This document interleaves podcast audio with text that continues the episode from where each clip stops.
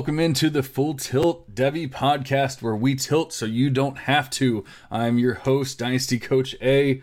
I'm joined as always by Andy at A Star FF on Twitter. And tonight we're going to be covering a little bit of news and then diving into some of the uh, the Big 12 and the ACC players that we love and love to hate. But first of all, how are you doing tonight, Andy? I'm doing great. I'm uh, yeah, A Star FF on Twitter. Um, I'm just happy football's back, man. I got I got the Patriots and Giants on in the background. It's it just feels so good to be back. You know, June and July are brutal months for what we do, but it's good to see some actual, you know, players on the field making some plays and hopefully seeing some of those late round rookie picks come to fruition here for you. And speaking of which, we actually have some real news. Uh, there's a little bit of, of goings on in uh, the college world. Um, I guess, I mean, did you want to go ahead and, and start off with Hudson Card taking first team reps? Uh, you know, does that scare you at all? With uh, with you know, Quinn Ewers is the the hottest thing ever in uh, in college football for about a year now, and so you know, it's got to be a little scary that that Card's still getting those first team reps. I would say, like initially I was worried like 1% that Hudson Card was going to be a thing.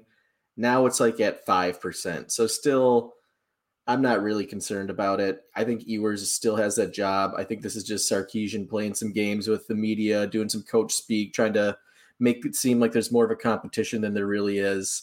Um, I think it's still Ewers' job to lose. He he said, you know, Sarkisian has said great things about both of them. He's excited about both of them. He said, um, and I think it's just, you know, in what he wants to do is just to leave it up to. He did the same thing with Hudson Card and Casey Thompson last year. He waited till like the day of the season to the day of the game, basically, to announce Hudson Card was going to be a starter. I think he's going to wait till about the week before and say Quinn is the starter here. Um, so it's just a lot of smoke and mirrors at this point uh, for me. But I, it is a little concerning that he's still getting the first team reps. But I, I, I don't think there's too much to read into because Quinn Ewers is still getting a lot of reps in practice as well. Yeah, and I think you know Hudson Card was a was a good prospect, like a really good prospect actually. And so, you yeah. know, it's not like it's not like he's just some nobody or anything like that. Now, he didn't really do big things in the few games that he started and, and played in uh, last year. Obviously, uh, you know, injuries involved and stuff like that. But I think uh, I don't think it's it's all that unbelievable that they want to get him some reps because obviously injuries and things like that do happen in season. And you know, for him to at least have some of those reps with the ones is going to help a lot. You know, kind of like NFL teams, you know, where people are freaking out about like Isaiah Pacheco getting runs with the one right now. And it's like, well, yeah, you know, like they, they want to mix in some of these players. Hey, you're you're helping your other players or your stud players, you know, take time off, you know, like not have so much wear and tear, especially with the running backs. But even going back to the QBs, just having you know, the the flow and and you know the gelling with the the offense. Because what if Ewers were to go down? Um, when I think I when it's all said and done, I really do think that Ewers is going to be the starting QB. But I think they have uh, you know big hopes and dreams in Texas with everything they're doing with NIL and everything else. So uh, it once again, if Ewers were to go down, they need to have somebody that can step in there and and you know not uh, you know, without hitch and like not have any issues and just be like, oh, well, our season's over at this point. Yeah. And, you know, like you said, Hudson Card didn't play the greatest last year. He got, you know, some injuries and Casey Thompson basically took the job away from him. But he's not a bad player. Like you said, he's a highly regarded recruit. And then they also have uh, Maalik Murphy on their roster, too, a true freshman who, you know, as far as I reports that I've seen, he's he's having fun there, too obviously Arch Manning's going to come in next year, and that room's just going to be crazy crowded. But um, for now, I yeah, I think it's just you know Ewers is probably the guy, but you know get as as many reps as you can with these other guys too, just in case, like you said.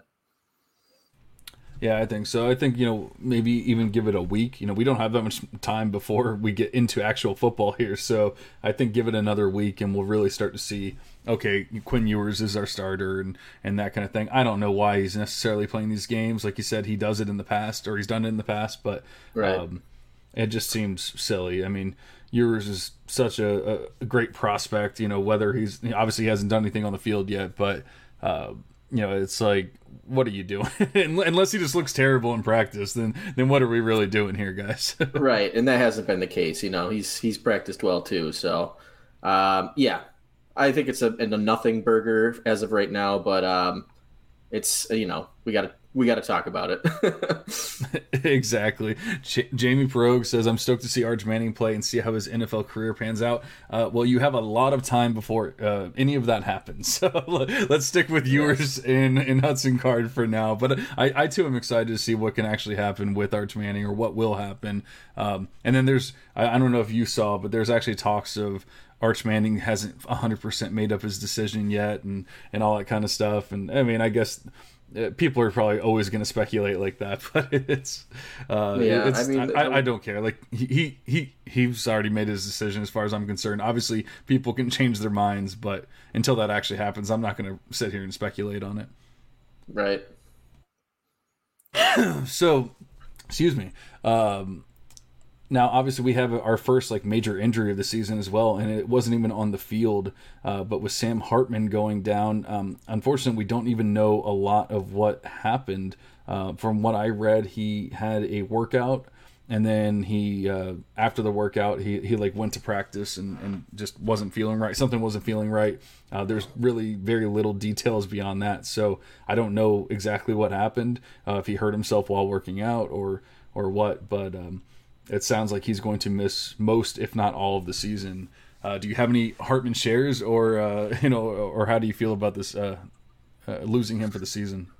I don't think I have any Hartman shares actually, which is kind of surprising now that I think about it. But um, yeah, it was a weird, weird story there. You know, you hope that it's nothing too serious. Um, you know, obviously, when you hear non-football injury and out for the year, your mind goes a thousand different places. So, yeah, I hope for the best for Sam Hartman.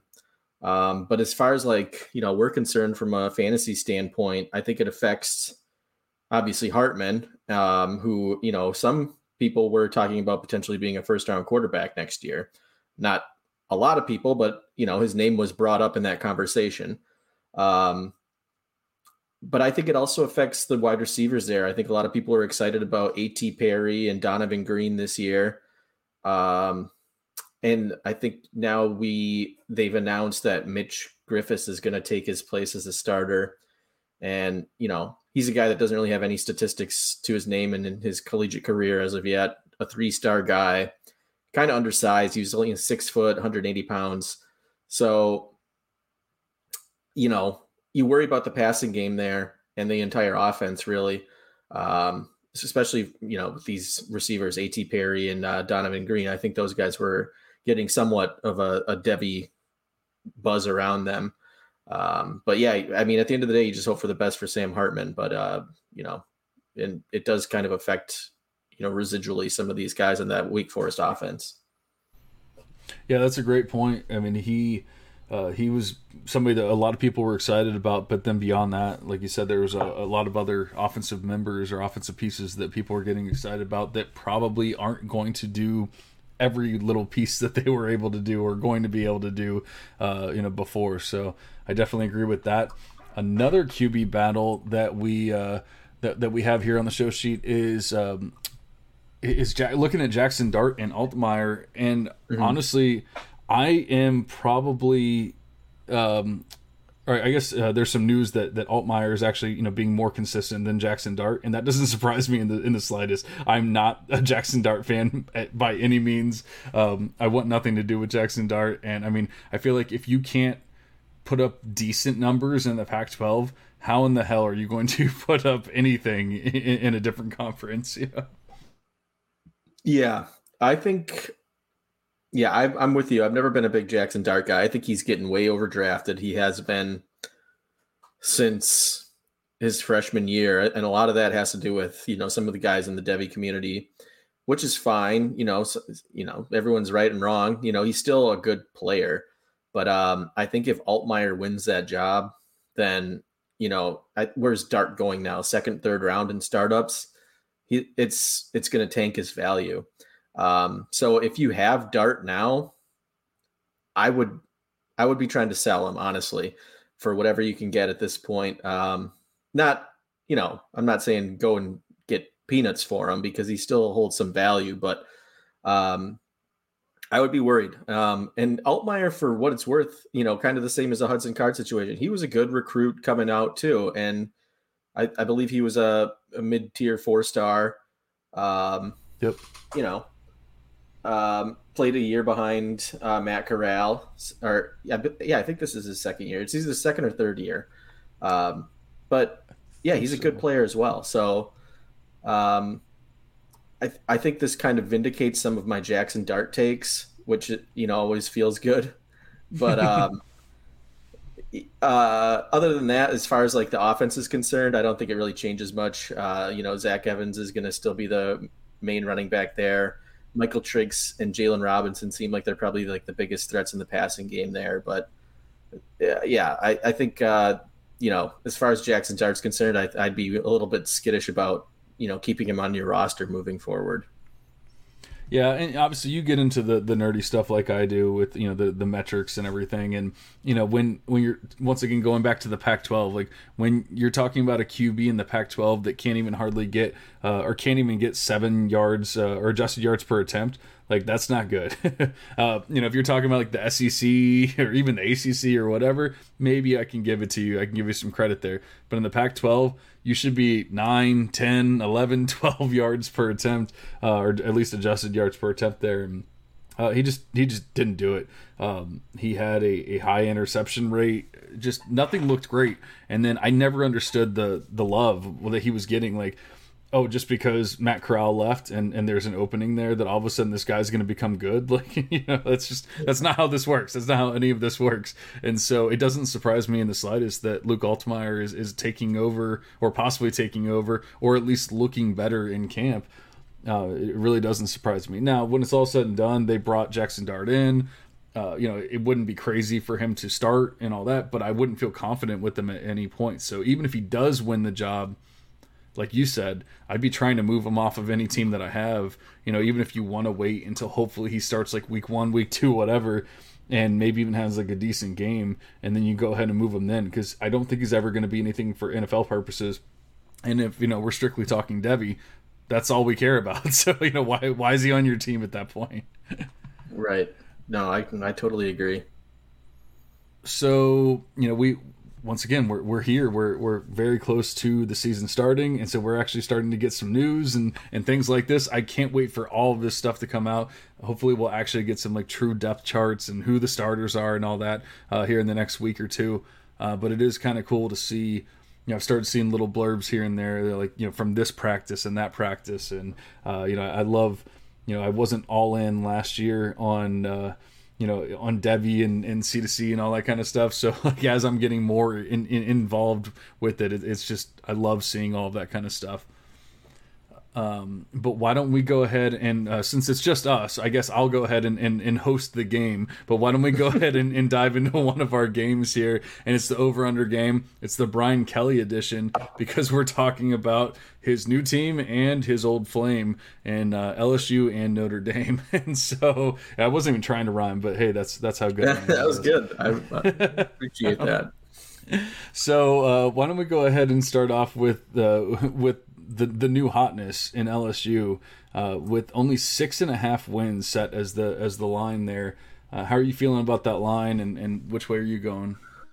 Um. So yeah, obviously LSU, they got their new coach Brian Kelly. Obviously, uh, new QB, kind of a mystery at this point. Uh, there's talks about um, Myles Brennan, uh, maybe Jayden Daniels, who transferred in from Arizona State or maybe Garrett Nussmeier, uh, true sophomore or redshirt freshman. Um, so I drafted all three of them in my uh, just in case league, though. Just in case, I, I, I drafted uh, Jayden Daniels at like round twenty seven, and then I drafted uh, in round thirty five or thirty no thirty two, and then I drafted. Uh, what was the other one? Uh, I can't even think of his name now. But I drafted the third one. I, I oh Myles Brennan. I drafted Miles, Myles Brennan, Brennan in in uh, round forty one. I feel like Brennan probably has the best shot of being a starter. So hey, round forty one out of a forty five yeah, round uh, league, I'll, I'll, take it. uh, but yeah, so the, the the offense looks a lot different. The even the backfield they lost uh, Tyr, uh, uh, Tyrion Davis Price to the NFL, and Corey Kiner transferred to Cincinnati. So it leaves John Emery, who's had a couple good seasons, but uh, he was injured or academically ineligible last year. Um, so he's potentially going to be the lead back. You got Armoni Goodwin and then a Penn State transfer, Noah Cain, in the mix there as well. Um, on defense, they returned a potential top five draft pick in uh, BJ Ojulari, uh, who did lead the team in stack, sacks, but they do lose Derek Stingley Jr. from the secondary. Um, so six and a half wins. So where are they going to find seven to hit the over? So I have them at four wins versus Florida State, versus Southern, versus New Mexico, and versus UAB. I have five definite losses on the schedule for them. And these might, you know, I guess there's potential for them to beat Florida, but it's in Gainesville. And I just, you know, they, they've lost so much on offense. I just don't see them being competitive. Um, so I have Florida as a loss. Uh, also Tennessee, Ole Miss, and then Alabama and Texas A&M are the obvious ones. Um, so that would mean, so they have the four easy wins. That would mean they would need to win all three of the rest of their games who is uh, they have Mississippi State at Auburn and at Arkansas. Um, fun stat about Brian Kelly: he's only had one season under seven wins since 2006, and that was his final year at Central Michigan, which was years ago. Um, but he's never played in the SEC before, and I don't think he can muster seven wins in that schedule. So I don't think there's a chance they hit seven. I would be smashing the under on that and locking it in right now. Wow, I actually thought this was pretty easy the opposite direction. I, oh, like, really?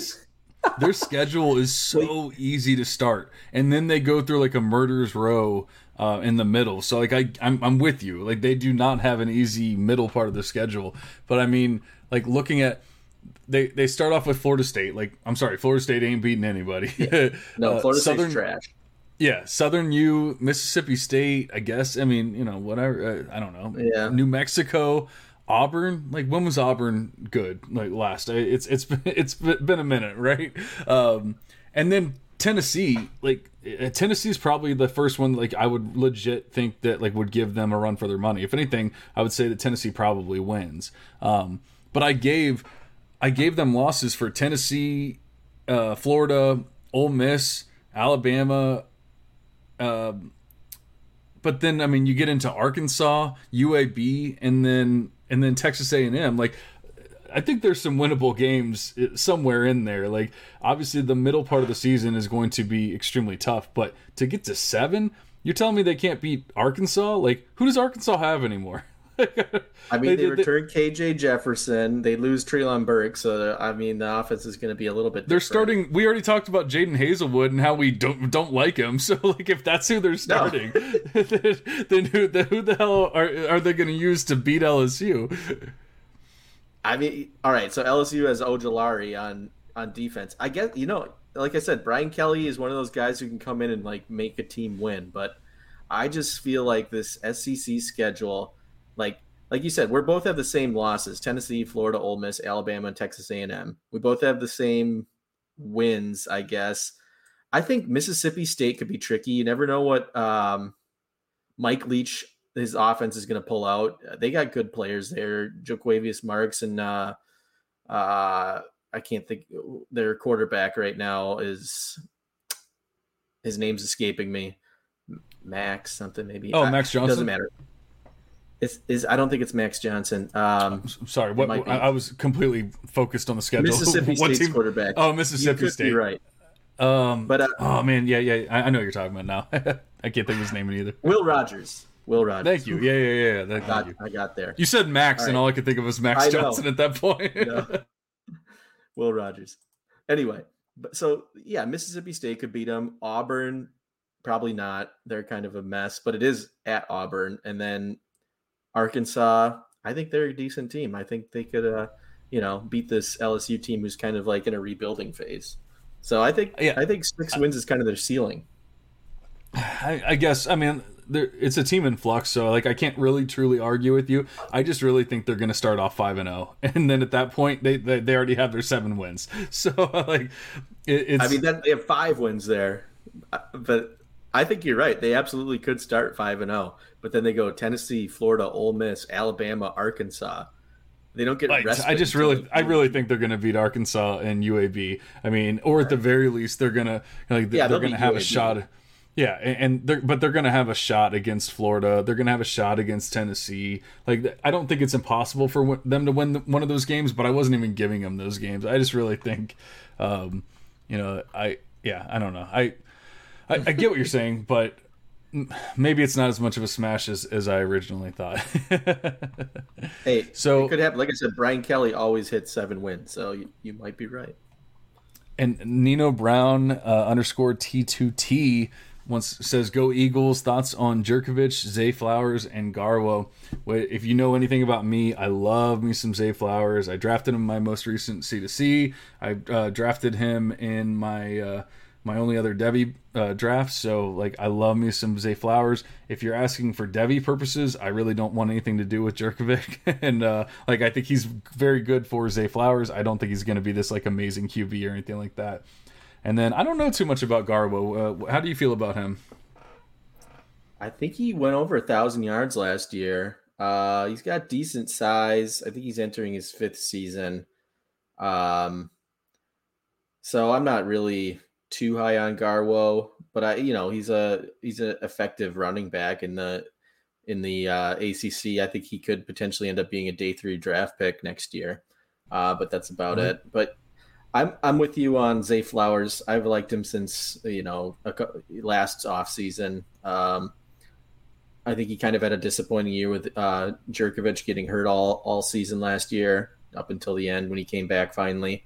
So if Jerk stays health, healthy all year, I think that's a solid one-two punch. I think both of them could potentially be day two draft picks, even Jurkovec. Honestly, uh, I don't I don't know if he'll be a first round draft pick, but I could definitely see him being a second or third round. Yeah, I can see that. Like, I think he'll be in the NFL. I just don't. I'm not like overly yeah. excited about him or anything like that. Uh, enough about the tangent. Let's get into Notre Dame and, and, how we feel about this one. Um, so I I think you smashed the over on this one. Uh, the, by the way, the over under is eight and a half wins, and I think nine wins is like the low here, like the, the the expectation. So I really don't understand necessarily why um, it, it's even being set at eight and a half here. Obviously, they were what like a top five team, top ten, whatever they were last year. Um, things can drastically change. I understand that, but. I, don't know about you, but I'm a pretty big Tyler Buchner fan, uh, or at least I'm becoming one after I drafted him in my C2C league once again. So, uh, you know, there's uh, there's even some players uh, I'm not trying to only talk about the players that I'm drafting on my C2C team, but I also drafted Audric Estime, uh, who was a true freshman last year. And if you've never seen a picture of him, uh, go look at a picture of him because that dude is a stud. He makes Branson Robinson look like uh like he needs to go like eat some Wheaties or something like that. So. Um, yeah, I, I, think there's some exciting parts. You know, even getting into the wide receivers and things. That, uh, of you know, some of these players uh, on that offense are going to be very exciting. And I just think if you look at their schedule, uh, which I'm bringing up as we speak, then they're going to lose week one. like, I'm sorry, it's just probably, I'd say there's a 99.9% chance that they're going to lose week one. But then after that, you go into Marshall, California, uh, UNC, which I mean, I, I, love me some Drake Maye and and all that, but that's another team in flux after losing Sam Howell and, and a lot of pieces recently.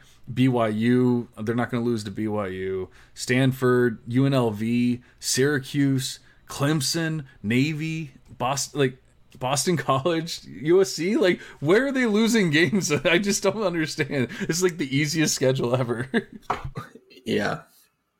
No, I'm I'm with you here. Um I don't know if it's a smash, uh, but it's I'm definitely p- taking the over. Uh, so Marcus Freeman obviously is taking over for Brian Kelly. Uh, he was the D coordinator there. We we we're kind of all in agreement that Buchner's going to be the quarterback. There's still some talk about potentially Drew Pyne, but I don't think that's going to happen. Uh, big losses on offense are obviously Kyren Williams, who is still running the 40 year old 40 yard dash, I'm told, uh, as well as leading receiver Kevin Austin. Uh, but they do get back the All American tight end Michael Mayer. Uh, I wouldn't know. I wouldn't say I'm overly confident in this offense, but they do have you know some dynamic playmakers. I think Tobias Merriweather, the true freshman, uh, could make some plays this year. Lorenzo Styles is obviously getting some hype. Um, I think Buchner is kind of the best situation here for them as as far as like you know making an uh, electric offense. I think he's got a little bit more arm talent than Drew Pyne. Um, and, like as far as Kyren Williams being gone, Chris Tyree and Logan Diggs, and then like you mentioned, Audric Estime, they're gonna fill in that role pretty pretty easily. You know, they all have different skill sets, but they're all very talented. Um, the defense, on the other hand, you know, doesn't really have any question marks. They finished 13th in the nation in sacks, and they bring their top three sack leaders back from 2021. So I'm looking at the schedule. I have six wins for them right off the bat: uh, Marshall, Stanford, UNLV, Syracuse, Navy, and Boston College. Ohio State should be a loss on the road, but I don't know if it is a definite loss. You know, we've seen last year Ohio State came out a little came out a little rusty against Minnesota, and then again lost to Oregon uh, in back to back weeks. You know, if Minnesota, if Mo Ibrahim didn't go down in at like halftime with that Achilles injury, there's a chance that Minnesota could have beat them last year too. So it depends on like you know what their state of mind is coming out. Like Stroud's obviously got a year under his belt. He's going to be a little bit more calm back there, but I you know they might win that game. Um, so that leaves four more games. They've got the six wins. Uh, that so four games against Cal at home, BYU uh, neutral site in Las Vegas, Clemson at home, and USC on the road. They need to win three out of four of those to hit nine. I think they can do it. I think Cal at home should be a win. BYU neutral site, no problem. Clemson, who knows who their quarterback's even going to be at that point in the season?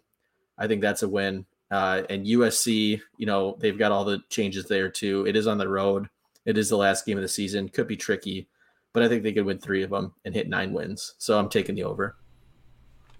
Yeah, I, I just think it's it's too easy. I, I get that they you know there's changes and, and everything, but I think you know a lot of people are excited about Lorenzo Styles as well. Um, so you know I think there is something to be said about what that offense could be if everything starts to click, and beyond the. Uh, I guess, like you said, maybe it's a good thing that you get Ohio State week one because it's probably not going to be as much clicking. I mean, you know, yes, Ohio State's going to be Ohio State. Like, they're going to be a great team but they did lose Garrett Wilson and Chris Olave on the offensive side, and so you know, like they while they have very good wide receivers coming behind them, they might not all click. That you know that might not all work uh, week one, and so it's probably the best time to hit that. Although you know, like Notre Dame has a lot changing as well, but regardless, I think that you can uh, pretty easily uh, smash the the nine there, and I think we're both in agreement here. So go ahead and make that bet. I'd say you know take your the life savings out and just throw it all on the the over at that point.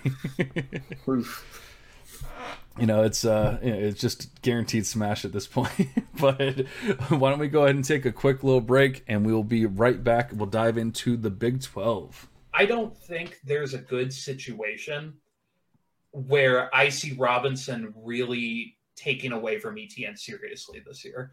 And I think that's why Snoop Conner is a great last round mm. pick in fantasy because there's a real chance that Snoop Conner is the like there there's a real chance that James Robinson goes in week 1 or this preseason, plays two snaps, comes out and we don't see him again for this season. They come out, mm-hmm. put him on IR, we don't talk about him again.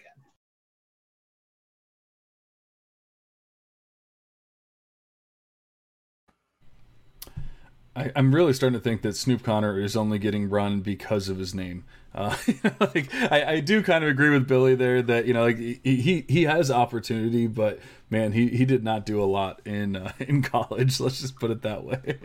I mean, speaking of Ole Miss running backs, Jerrion Ealy, he's been getting all sorts of like he's playing wide receiver, everything uh, in training camp that I, uh, over with the uh, Chiefs. So name to look out for.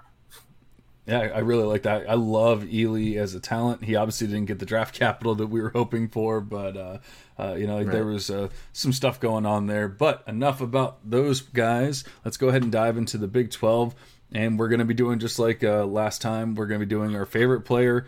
Uh, and that's uh, in air quotes, you know, kind of up for discussion on, on why they're your favorite player. we're not just talking about like the number one ranked player or anything like that then a player that right. we think will go up in value, and then a player that we think will fall um, and lose value, uh, whether it's you know soon or by the end of the year or whenever.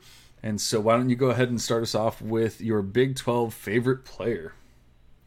So, I went with Xavier Hutchinson, wide receiver from Iowa State. Uh, he's a Juco kid, and I love my Juco guys. Um, he came over in 2020 from junior college he's had two like decent seasons. He's gotten over 25% market share both years he's been there. Uh, this will obviously be his fifth year. He loses quarterback Brock Purdy, uh, who did get drafted this year, Mr. Irrelevant. But I I think this offense is going to be more pass reliant now that they also lose Breece Hall. Um, I do worry a bit about his athleticism, uh, Hutchinson, that is. Uh, he played about 80% of his snaps lined up out wide, but his aDOT was only seven and a half yards. Um, could be because Purdy was one of the more conservative con- quarterbacks in the country last year. But uh, I'm interested to see how he does with Hunter Dekkers. I think Hunter Dekkers likes to sling it a little bit more. Um, so, yeah, I mean, if he gets another big season, you know, 25, 30% market share, he's got the size. Uh, he can, you know, play the play the edge of the field. I think uh, he's a guy that you know could end up being like a late day two pick potentially. Yeah, I like it. Um, you know, I have him uh, in like the 50s as far as like overall wide receivers, and I think when you're considering a super senior, that's pretty good. Uh, yeah. You know, there's not too many super seniors that are going to be in that range. Most of them are probably going to be, you know, closer to like the 80s, 90s, and 100s and, and things like that, just because uh, they've they've had their chance. So you know that shows you that you know like he's at least doing something, you know, and and making it. he's putting something onto the field that, that's making the model and, and everything uh, notice him at the very least. But um, I, I'm I'm with you. We we've discussed how we don't think that Breece Hall is going to get replaced this year, uh, as far as you know, like his talent and his production, and so that the offense is going to have to change. And so, you know, they could pass more. That could be really good for him. And, you know, while he's probably not ever going to be like, I even think that like becoming a, a late day two pick might be a stretch. But you know, if he could be a fourth pick, a fourth round pick, fifth round pick, something like that, I think you're still fairly happy with where you're getting him in drafts right now. So I, I don't hate it. I guess there's always the chance he could be. I mean, we've seen Velus Jones and and uh, even like Tyquan Thornton and guys like that go uh, pretty damn early this draft. So you know, it's not impossible that he could be a third round pick. Uh, I just, I guess, I wouldn't be betting on it at this point. But once again, uh, yeah. crazier things have happened. no, I'm with you. There. I mean, I think it's that would be like his his ceiling. You know, range of outcomes. Uh, more than likely, yeah, day three, uh, or maybe even undrafted. But yeah, he, he's he's an intriguing guy. He's got the size. I think uh, you know we'll see how he does this year with the with like we talked about. The offense is going to look a little different. Maybe that helps him out. Yeah, I think he would. At the very least, he could be a good campus pick in a in a C2C draft. Um, you know, get you one good year of of campus production, and then possibly still be something on the NFL side as well. Uh, but for Devy purposes, definitely worth a dart throw there uh, in a deeper league. You know, I'm not I'm not I'm not doing like your normal like uh, five person or, or, five round Devy draft or anything like that. But uh, yeah, definitely a later uh, name to know for sure. Right. For my for my favorite player, I went ahead and picked Kendre Miller and out of TCU. I f- have fallen in love with him recently. I I just think that he has like every opportunity ahead of him. He's six foot, two hundred six pounds. Maybe not that like ideal prototypical size, but good enough. Um, but some of the things that I look at with running backs is like PPR points per touch. He had 1.4 PPR points per touch, which is like the highest of the high. Uh, you know, not like maybe not the, the highest in, in, the nation or anything like that, but it's pretty damn good for somebody that had like a somewhat solid um, amount of touches last year. He had 76 scrimmage yards per game that he averaged and a 7.4% big time run rate, which is uh, an, a metric that I've talked about substantially already on this podcast. So, you know, we we know that I love to see all that and that was with Zach Evans, you know, on the field. And now we no longer have Zach Evans. So I feel like why wouldn't you fall in love with Kendre Miller now? yeah, I'm with you. I think he honestly like played better than Zach Evans towards the end of the year there. Um, I did have some concerns initially because they had Trelon Smith, the Arkansas running back, who was going to go there. He has since changed his mind and went to Texas San Antonio. And then Emani Bailey, who I believe is from Louisiana, uh, he's also transferred there. But, you know, they got to replace Zach Evans, you know, on the depth chart. I think Kendre Miller still is probably, you know, he's still the most talented one on the roster there. So yeah, I like it. I think um, he's one of these, uh, you know, 2022 or I should say 2023 running backs that are kind of getting swept under the rug when you start, you know, hear about the, you know, Bijan Robinsons and Jahmyr Gibbses and Tank Bigsby's of the world, you know, but I think this, you know, him and guys like Byron Cardwell you know are kind of not talked about as much because they don't have the recruiting stars. But um, yeah, I like him. I think I like that pick. Yeah, I actually have him as a top 12 overall running back, so I'm probably one of the highest on Kendre here. Uh, but I, I, do think I agree with you. Like he's being him and a couple of the other um, 23 running backs are being swept under the rug because they're not Bijan Robinson and and you know even Zach Evans or whoever. And so right. it's it's just like like you said, he at the very least, I think he did similar things that Zach Evans did, and now Evans transfers, and all of a sudden he's a, you know this stud. And don't get me wrong, I lo- I love Zach Evans, so like I'm not I'm not trying to downplay him by by any means.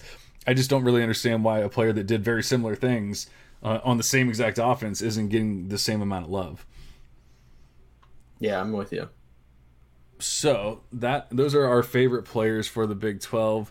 And now let's go ahead and get into one that we think will uh, that's not quite getting enough love as of right now. I'll go ahead and start off, and it's uh, it's become another one that I'm falling in another running back that I'm falling in love with, and it's somebody had a very small sample size uh, last year, and so it might be a very under the radar name. It's Tay McWilliams out of Baylor, um, but when you consider everything that's changed on that offense and the fact that they lost uh, 2,850 scrimmage yards are now vacated, and I'm doing air quotes, but like uh, from last year with Abram Smith and Trestan Ebner uh, both leaving and going to the NFL. And all of a sudden, it's Tay McWilliams' game. Like, it's Tay McWilliams' ball. And so he did not do very much last year because he didn't really have an opportunity with those two guys ahead of him. But when he did, you know, he put up 10 yards per rush. Uh, you know, like he, he did some pretty big things and now he's the starter. Like he's getting some some hype out of spring camp and, and hopefully now even getting into fall camp and, and things like that. Um, you know, once again going to like the actual metrics, I was talking about how uh, Kendre Miller uh, Kendre Miller had 1.4 excuse me, I can't talk. 1.4 PPR points per touch.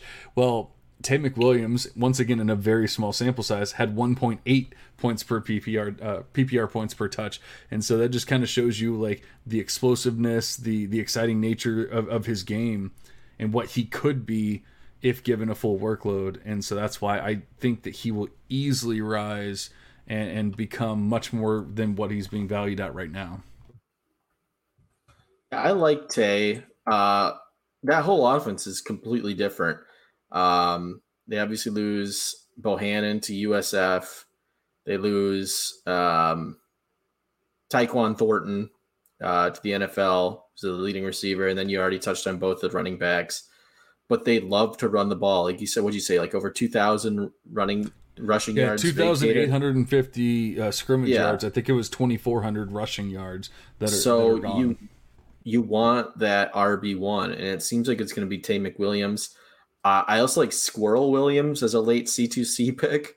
He's going to be the RB2 there. Uh, he's a little bit cheaper because I think everyone's kind of assuming that Tay is going to be the RB1 there, which I I agree. I think he will be as well. Um, I also I think the offense is going to look a little better with Blake Shapen at quarterback. So I think, yeah, I, I, think all the arrows are pointing up for Tay McWilliams. Um, I, I like the pick quite a quite a lot actually.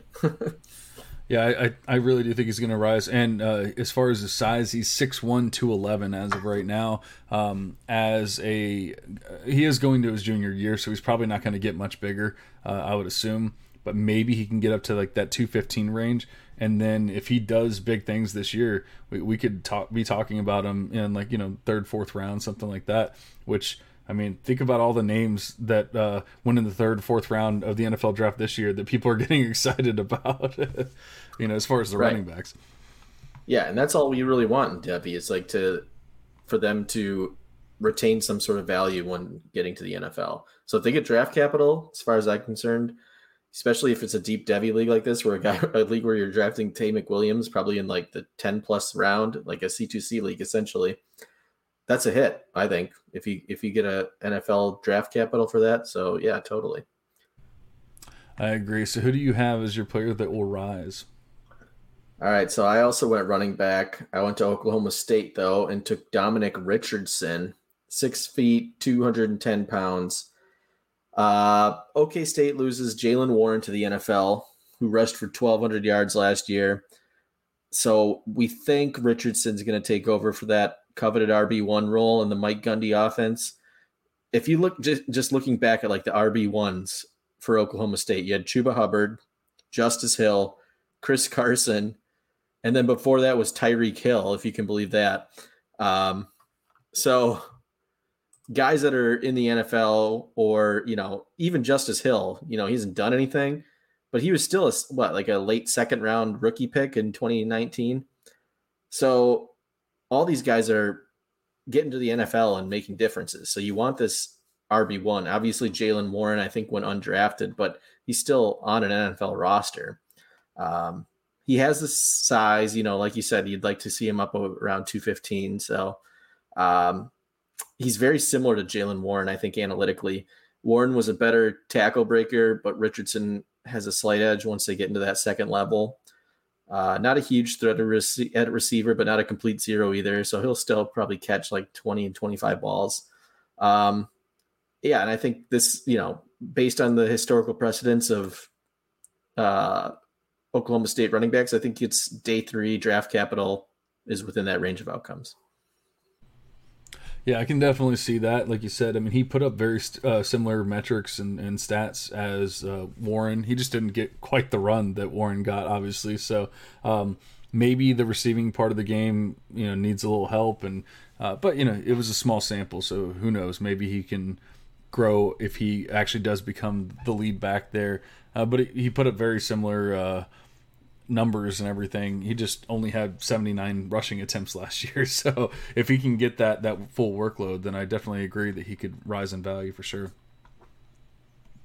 So we've done quite a bit of agreeing the past few pods. Um, to the point of even yeah. some of our listeners possibly, you know, being like, "Come on, guys! Like, you, you got to disagree every once in a while, like that kind of thing." I think once we get into these next few players, uh, even getting into the ACC, that there's going to be a little bit of discourse. So, um, I'm going to let you go ahead and see. I this is a little unfair because I know who your pick is. You don't know who my pick is. Um, okay. But I'm gonna I'm gonna go ahead and, and let you do your your blasphemous pick here, and then um, and, and then we'll we'll dive into mine. All right. Well, so my player in the Big 12 that I think will lose value is Xavier Worthy, wide receiver out of uh, Texas. Blasphemy. So I don't need to, absolute I, blasphemy. let me defend my honor here. So obviously, we know he had the massive freshman campaign, 981 yards, ridiculous, 2.84 yards per team pass attempt. He's currently going ADP of 11 as wide receiver three. So I don't, I don't hate Worthy. I just want to say that out, right out of the get go. Um, he's a true freshman breakout on a Power Five team, and the hit rates for those are massive. But I think what we're doing right now is drafting him at his ceiling. Uh, for him to gain value, he's going to need to match those numbers or best them, which I don't know if that's possible. He took advantage of a great opportunity, which you want good players to do. I'm not saying, you know, he he didn't deserve what he did. He he obviously, you know, was given the opportunity and he took advantage of it. But Jordan Whittington missed a third of the season. Troy Omeire didn't play at all again. He was supposed to be, you know, a starting wide receiver as well. Uh, both of those guys are presumably healthy. Um, they also bring in Isaiah Neyor, who, if you want to talk about like ridiculous market shares, that guy was at like 60% at Wyoming last year. They bring in a, a, Agiye Hall from Alabama, another high five star, Jahleel Billingsley from Alabama. They also have four star wide receiver Brenen Thompson. So I just feel like the opportunity is going to go down there. And you're going to have a better quarterback too. You're going to, you know, Quinn Ewers is not going to just be focusing in on one one guy. Um, so I think this ADP does slide back I'm not going to say it's, he's going to just tank his. He's not going to tank his value. He's not going to end up being like a fourth round pick or anything. But like mid to back end of the second, kind of like you know the Marvin Mims slide from a year ago, where it, you know he went like a three quarters of a round back from where he was going in in 2021. So that's that's all I'm really getting at. I, I you know I wanted to try and keep it reasonable. Not saying the guy's going to suck, but uh, I I don't I don't think he has anywhere to go upwards. He can only really go backwards. No, you, you absolutely hate Xavier Worthy. I can hear it in your voice. I, He's no, tiny. I, I, He's like 160 he, pounds. He is very tiny, and and unfortunately, I don't think he has a lot of room to grow either. Like I don't think all of a sudden he's going to be like 180, 190 pounds or anything like that. No. Um, he, he is extremely tiny but it, it's just it's kind of weird when a guy is that good as a freshman and then gets a QB upgrade to assume that he's going to lose value. It just it, it doesn't make a lot of sense to me. Um, I now don't get me wrong, I do love some Isaiah Neyor. I really do. Um, I just got done talking about him on my other pod and and how I drafted him, and I'm so excited excited to have him on my squad. I think that they can be a very good complement, but I think it's because they, you know, they got a QB upgrade, and so I don't think it's necessarily going to hurt anyone. You can get the hell out of here with a, Agiye Hall. Like he, he couldn't make it on Alabama, even get on the field. Like it wasn't like they they had like five stud wide receivers last year that like he couldn't possibly get out there or anything like that. And I mean, he's kicked off the team. I haven't heard. I honestly beyond like people Devy analysts, I have not heard his name mentioned by like anyone. I don't even know if he's actually on the team at this point. So I think I think he was running with like the second or third team offense last. Uh, yeah, last I, I, I get it. He's a five star prospect and all that kind of stuff, but I feel like at this point it's been how many years and and how much time has been spent on like talking about him. I just I think that you know the, there was much better arguments that you made before before you started talking about a guy. I just had to mention them.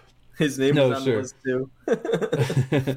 um, I get it. Like I think anytime that you're at the top, with like I I have Worthy very high, um, and considering his weight, maybe I probably even need to drop him a little bit just because I don't care about weight. It doesn't bother me that he's 160 pounds, but the NFL might, and even more so, my uh you know my Devy league mates might you know or definitely will and so like if he doesn't have value because of that, or as much value because of that, then I kind of have to drop him a little bit. But as a player, the dude's a freaking stud, and so like I'm, I'm you know I'm having fun with you here. it, it is blasphemy, but I, I, get what you're saying at the same time. Um, the funny thing is I'm doing basically the same thing, and so I'm I, am i am going with a, a, probably what you would or a lot of people would consider a blasphemous take as well. I'm talking about like one of the top players, and it's Quentin Johnston. I really do think that when it's all said and done, he's going to lose a little bit of value. Once again, like you said, I don't think he's going to like all of a sudden suck and be considered the wide receiver 50 or anything like that. But I just think that for whatever reason, people are kind of like overhyping what TCU is going to do this year and what all is going to happen. But when you actually look at what he's done and not even worry so much about the actual like offense in general, he hasn't been amazing. He's been good, um, but you know he's being drafted as the wide receiver three in the 2023 class right now, and I just don't have him there. I have him as my wide receiver six in that class, and that, that's probably much lower than than most people. But I think when it's all said and done, he's probably going to move down a little bit closer to that, and some other guys will mo- end up moving up. Um, you know, when he, the, the other thing is, even if he doesn't necessarily move down in you know the, the positional ranks, he's being drafted 15th overall in Devy drafts right now, and I think he could drop in that value and like the overall drafts. So you might start seeing some running backs or or QBs or whoever uh, moving up ahead of him when it's all said and done. I the thing that for me, and obviously this is when we start getting a little nerdier and all that kind of stuff, but like when he if you look at uh, the top wide receivers, like the best wide receivers, like the Xavier Worthies, the JSNs, uh, the Kayshon Boutte's, like those kind of guys, they're looking at like three yards per team pass attempt, like something right around there. Like that's what you're looking for with those stud wide receivers. Quentin Johnston, in his best season, has a 1.98 uh, yards per team pass attempt. That's not terrible, but it's not like amazing. It's not anything that you're gonna like write home to mom about or anything like that. Um, the other thing that we were talking about, you were talking about is Isaiah Neyor and how he had like almost a 60% market share on his uh, of receiving yards. That's another thing that I look at for receivers. And like the top guys are closer to like 35, 40% generally speaking. Like once again, the JSNs, the Xavier Worthies, those guys he's at uh, Quentin Johnston's at 24.8% for his best season. He's at like 20.4% for his average uh, over the history of his uh, college career. So while those once again are not terrible numbers, they're not stud numbers. They're not the wide receiver three in the class numbers, like that kind of thing. So he either has to take a big step forward, and it has nothing to do with the rest of his team. That's him as a player, as a as a prospect. He has to take a step forward and become better or he's just going to be a good prospect that probably should not be your wide receiver three in the class. Yeah, I'm with you that three wide receiver three is too high. I just I don't know if he's going to lose value though. I mean, I don't think he's wide receiver three, but like for me, I have him at wide receiver five personally, um, in the 2023 class, um, and I think he will still be wide receiver five for me at the end of the year, potentially higher if he has a big year. I know there's talk about DJ Allen and Jordan Hudson, you know, being uh, decent this year, which would be great. Um, but I, I don't know if Quentin Johnston's really had like a, a competent quarterback yet. You know, Max Duggan, it sounds like he's not going to be the starter this year. Chandler Morris is going to win that job. So maybe that changes some things. But yeah, it's so hard because he's like Quentin Johnston's so athletic. He's got the size, he's got the recruiting stars. I, I just feel like he's got everything he needs to be a successful player. He just needs to put those numbers out on the field. So, yeah, I'm. I guess I am kind of disagreeing with you.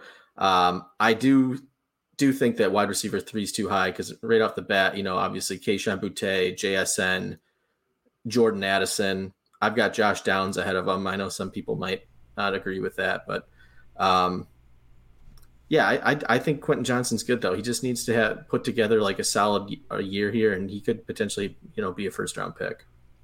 That's why I wanted to focus on those two particular stats because those have nothing to do with how good your QB is or anything like that. Those are wide receiver stats. You know, like yeah. I, well, talking... you're right about the yards per team pass attempt, one point nine it's a little low, but it's still above that threshold. He does need to improve this year. Like you need, like in his third season, he does need to go above two.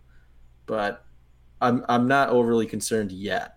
You know, no, we'll I, am not concerned. Like I, I once again, I, I think yeah. he's he's he's my wide receiver six. So like I'm I'm not concerned about him. I'm right. I'm happy to have him on my team. I just I'm not drafting him at, at 15th overall in wide receiver three. That's for damn sure. yeah, no, I'm with you there. All right, so that is it for our uh, players that will lose value. That's it for the Big 12. Let's go ahead and take a little break, and then we will dive into the uh, the ACC, and we'll go ahead and do the same thing there as well. I am going to stand by my fact that I think that if Cam Akers plays the entire season, I don't see a reason why he's not in the top five at the end of the year. On a good offense, he will catch 40 passes if he's uh, the starting running back. I really believe that. And 10 to 13 touchdowns full season, that's going to put him in top five um, contention. I'm sticking with that. I think that that will be the play.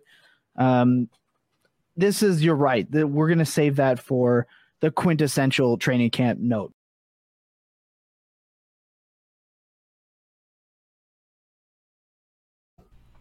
Ah, training camp. You gotta love it. At least we're getting some actual news and, and stuff like that. But the training camp hype and uh, uh, yeah, like I said, you gotta love it. Let's go ahead and dive into the ACC here, and, and we'll start off with our favorite player. And uh, here's the here's the good news. We do agree on this one because we both have the same favorite player. And uh, oh, nice. Andy Andy can go ahead and start us off with who we picked. Well, I already mentioned him talking about Quentin Johnston, and that's Josh Downs. Uh, he went off as a true sophomore, 40% market share, three and a half yards per team pass attempt. Absolute YAC machine. I get Jarvis Landry vibes from him. Um, his sophomore year was very reminiscent of Landry's junior season at LSU. Uh, I talked about him at length, I believe it was a couple episodes ago, so I'm not going to get too into the weeds here.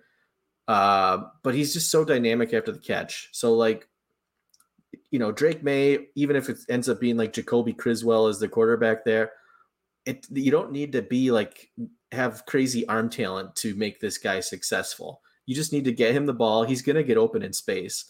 Uh, and he's gonna get you nine or ten yards after the catch every single time he catches it. So he's he's he's a little undersized. You know, we're talking about Xavier Worthy and laughing at him for being 160. Josh Downs is sitting there at 170. Um, but I just feel like, you know, he's got that skill set. He's going to be a pure slot receiver in the NFL, which tends to have like a longer, you know, shelf life. You know, it's not out of the question that he puts up, you know, multiple hundred catch seasons in the NFL and, you know, plays like eight to 10 years and it's a wide receiver two, sometimes wide receiver one from time to time. So, yeah, I'm I love Josh Downs. I'm I'm taking him wherever I can get him. I really don't have much to add. I, I love the player. Uh, he is. I'm very high on on him. He he's he's my wide receiver three in the class, um, in the 2023 class. So like if I was drafting someone at wide receiver three, it would not be Quentin Johnston. It would be Josh Downs. Um, and I don't know how much you can trust it or, or not, but uh, he's actually being listed at 5'10, 180 now on Ooh. sportsreference.com. So well, I'll take that. I will definitely take that. Um, but the thing is, I don't like once again, I don't truly care. I, I don't I'm not the size guy. like I don't you know, people were freaking out about DeVonta Smith because he was so small and all that. And DeVonta right. Smith's just a stud. You know, Xavier Worthy's just a stud. Josh Downs is just a stud. But even then, like 180 pounds or even like 175 pounds is plenty big enough as far as I'm concerned for a wide receiver. I get that they're not going to be the dominant uh, TO or anything like that. Like obviously that's never going to be Josh Downs, but what he's doing on like not even the best offense. I mean, think about what North Carolina did last year, and yet he still ended up with you know 100 or 1,335 yards and eight touchdowns. Like when you consider the passing offense and what it was, that's pretty damn good. Yeah, because they had nobody else. And you're right about like wide receiver size, especially this day in the NFL. It's really not as important as you know other positions. So I, am with you. Like 170 to 180, I'm not really freaking out about it. Um, especially uh, like, like we're talking about, he's a slot receiver. He's gonna you know be creating space. He's not gonna be taking those big hits. You hope. Exactly. I, I think that uh, we are definitely in agreement here, but unfortunately, we are going to get into a little bit more blasphemy a little bit later oh, on, but not oh, on this think... one. right. But but not on this one. Uh, let's go and dive into our players who will go up in value, and I'll start off here. And my player is Dontayvion Wicks uh, wide receiver out of Virginia. Actually, we both chose Virginia, or no, you chose Virginia Tech. Never mind. Um, yeah, uh, we, we we both chose the state of Virginia, but uh, Dontayvion Wicks uh, missed all of 2021. Correct? Yes. No. 2020. 2020. Yeah, he, he missed all of 2020 because of uh, uh, because of an injury, but then played all of last year 57 receptions, 1,203 yards, nine touchdowns, and he's being drafted as the wide receiver 33, uh, at least in, in, in ADP. I have him as my wide receiver 19. Like, I get it. He's older. because of you know missing that time in 2020 obviously he wasn't able to come out last year uh, but i think that he's going to just replicate what he did last year or possibly even get better uh, this year and the nfl is going to have to pay attention at that point. Uh, obviously if he can stay healthy and do all that um, i'm not saying he's a stud. I'm not saying he's going to you know be a, a round one prospect or anything like that. But i do think he could be you know a third fourth round pick that kind of thing. And uh, and possibly or at the very least be drafted in the NFL. And you know, being drafted as wide receiver 33 right now, that's probably not all that like ex- or like that's not maybe not the expectation at least when you're looking at that ADP. Sorry, am I putting you to sleep here, buddy? Yeah. no, I'm I'm just pulling up some stuff, but yeah, I like Dontayvion Wicks. Uh, I like Brennan Armstrong as like a college quarterback. He's going to really sling the ball around and get you know all his receivers some points. Um, they so they have another guy on the team, Lavel Davis, who is kind of in the same situation as Dontayvion Wicks was, where he had a big 2020 and then missed 2021. So it was kind of the they flip flopped. Now they're both healthy, and they also have Keytaon Thompson, who's you know a decent player. Billy Kemp, who's going to get a you know four or five hundred yards too. Um, so I, I just don't know what the what that market share is going to shape out to look like because I do like Lavel Davis. Uh, he's coming off that ACL. Um, but I, you're right. I mean, Dontayvion Wicks had a breakout year last year. Uh, I think this is going to be his fourth season out of high school, so he's not like a super senior or anything. Uh, and I, I do think wide receiver 33 is a little low for him. Um, yeah, so like I said, Brennan Armstrong is going to be slinging the ball around. I think there's plenty of food to go around for everybody to eat. So, um, yeah, I'm with you. I, I like Dontayvion Wicks as a as a nice late round guy to potentially you know get day two draft capital. Yeah, and if you are a sizist, he's six one two ten. So there you go. There's some size for you. I like it. who, who do you got as your riser? All right, so I went with Malachi Thomas, uh, who is a running back for Virginia Tech true freshman last year. He had uh, 440 yards on 93 carries, a little undersized, uh, six feet, just under shade under 200 pounds. Um, and I do think that becomes an issue for him, you know, when he's breaking tackles and creating yards after contact. I tweeted about him earlier in the year, back in like spring camps, and his offensive coordinator has been talking him up. Seems like he's going to be the RB1 there. Obviously, Raheem Blackshear is no longer with the team. He's in the NFL. And but also Bra- Braxton Burmeister, who was their quarterback last year, who was second in the team in rushing. I think he had over 500 yards rushing as well. Um, he's out of town now. He transferred to, I want to say San Jose State. Um, but they bring in uh, a more traditional pocket passer in Grant Wells, who came in from Marshall. So I think the running, the offense in general is going to look more traditional. Uh, so I think you know they're going to rely more on the running game, and he's not like a you know he's not a complete zero in the pass game either. He's going to catch some balls. So I could see him breaking a thousand all-purpose yards, and if he does that, you know he's like I said he he's a true sophomore this year. So if he you know has a breakout year, he's going to be on some draft boards in the top you know five or six rounds next year. Yeah, I like it. I honestly don't know a lot about the player. I'm, I'm probably gonna uh, look more into him. Um, some some of these guys just get lost in the ranks. You know, like I, you kind of like hyper target certain players, and and then uh, others you just, uh, like I said, that you just kind of get lost in like the middle rounds and everything. But uh, you know, I, I liked everything that you said about him. yeah.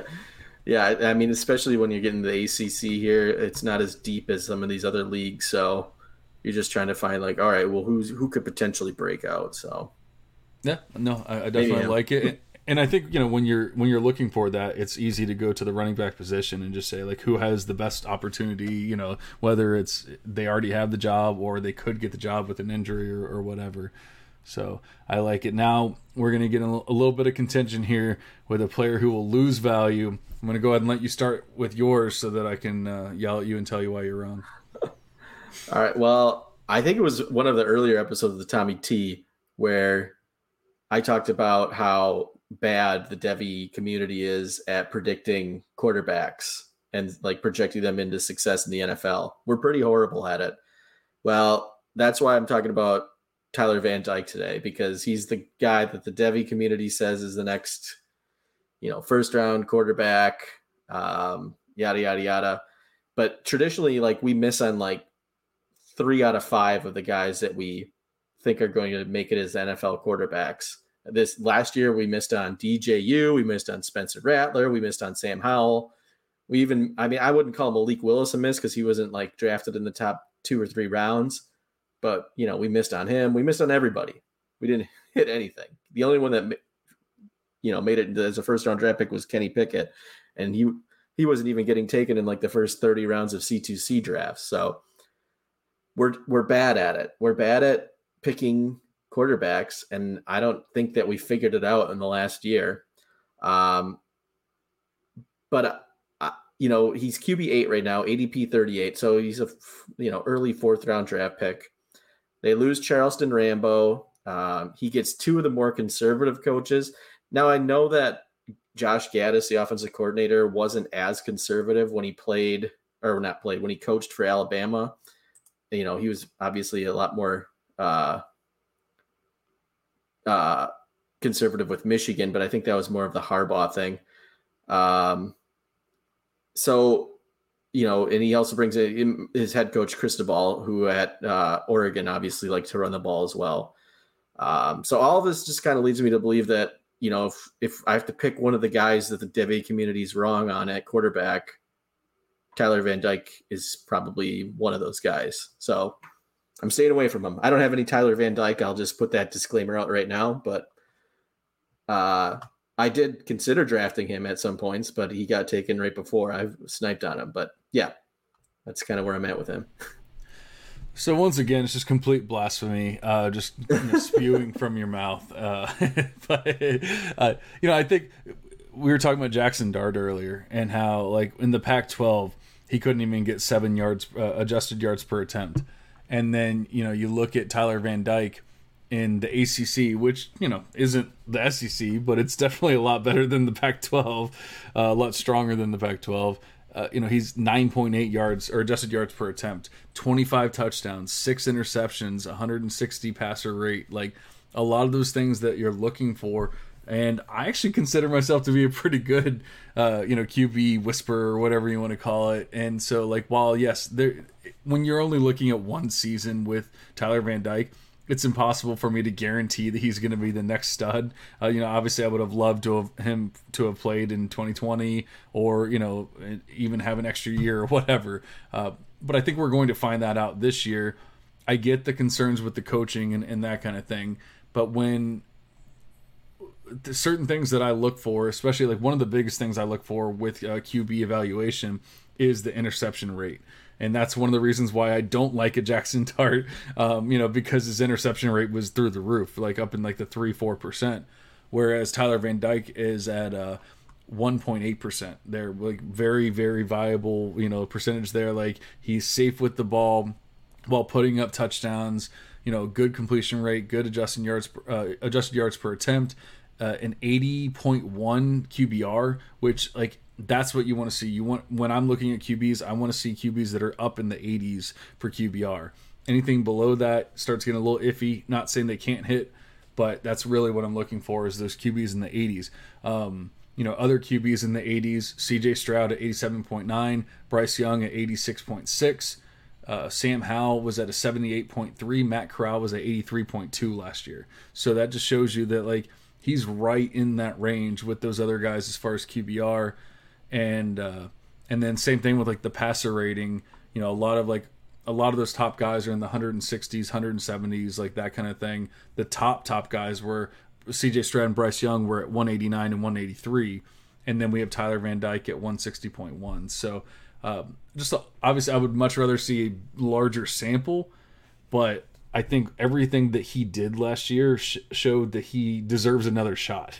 so I get it. Like any of these QBs can lose value.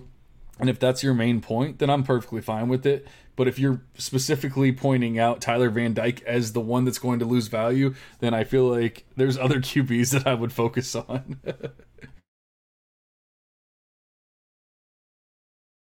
Uh oh, are you muted? I was just gonna say, uh, DJU already lost all his value, so I couldn't take him. Well, yeah, I mean, it, but the thing with DJU was a small sample. Like Tyler Van Dyke had basically an entire season to show us that like he was good. DJU, everyone got excited because of like what two or three games, four games, whatever it was, and then obviously just everything changed after that. Um, I'm also not completely giving up on DJU, but I he's very low in the ranks. He's nowhere close to Tyler Van Dyke at this point. So I get what you're saying. All right. Well, who do you got here? So I have uh, this is another one where we're going to be fighting because uh, you just talked about him on a on a previous pod. I have Uh-oh. let's see if I can go ahead and pronounce his name this time. Israel Abanikanda as my as my uh, oh. uh, player that will little lose value here. and honestly, like I said, we just talked about it. Was it the last pod or the or the pod before that? Um, so I don't think yeah, we have to get into like. It, it was just yeah. a player profile I did on him, but yeah. Yeah, I, we were talking about some of the players that were replacing other players, I believe, and uh, I just I, I, don't see it. I just don't really see it. Uh, I, I, don't think he's ever going to be anything special. I don't think he's going to be. Uh, he's. I don't think he's an NFL talent. I'm much lower on him than uh, than obviously Andy and uh, and even the Devy community. But I think when it's all said and done, people are going to realize that he's just not special and that he's probably not going to be like an NFL back and he's going to lose value. Oof. All right, we're going to have to clip that because you're wrong. uh, like there was like a three-headed monster there last year, so I think he comes out on top and like lead. Especially now with Kedon Slovis there, they're going to be running a lot more now without Kenny Pickett. Um, and he was definitely the best running back on that team. So I think you're wrong. We'll see though. I'm trying to see where I have him because I actually did move him up my ranks uh, recently, but I don't even think he necessarily moved up. Oops, I'm messing up things now. Um, oh, let me see it's if I can not very like his ADP's just in the top 100, like in the 80s range, like RB 30 or something. Yeah, I'm trying to find it. I have him as my uh, Israel RB 58 in uh, in Devy. Yeah. So I that just goes to show you how I feel about it. yeah, I mean that's that's pretty low. we'll see. Yeah, like so said, we'll, we'll, clip it. Clip we'll yeah, we'll, we'll, clip it. We'll we'll go. We'll come back to it mid year. We'll see how right I was about Van Dyke, about Xavier Worthy, you know, about all of them, and then you know Andy I, can go ahead and and you know. We'll, we'll figure out a punishment. Yeah, we'll, we'll figure out a punishment for him for sure.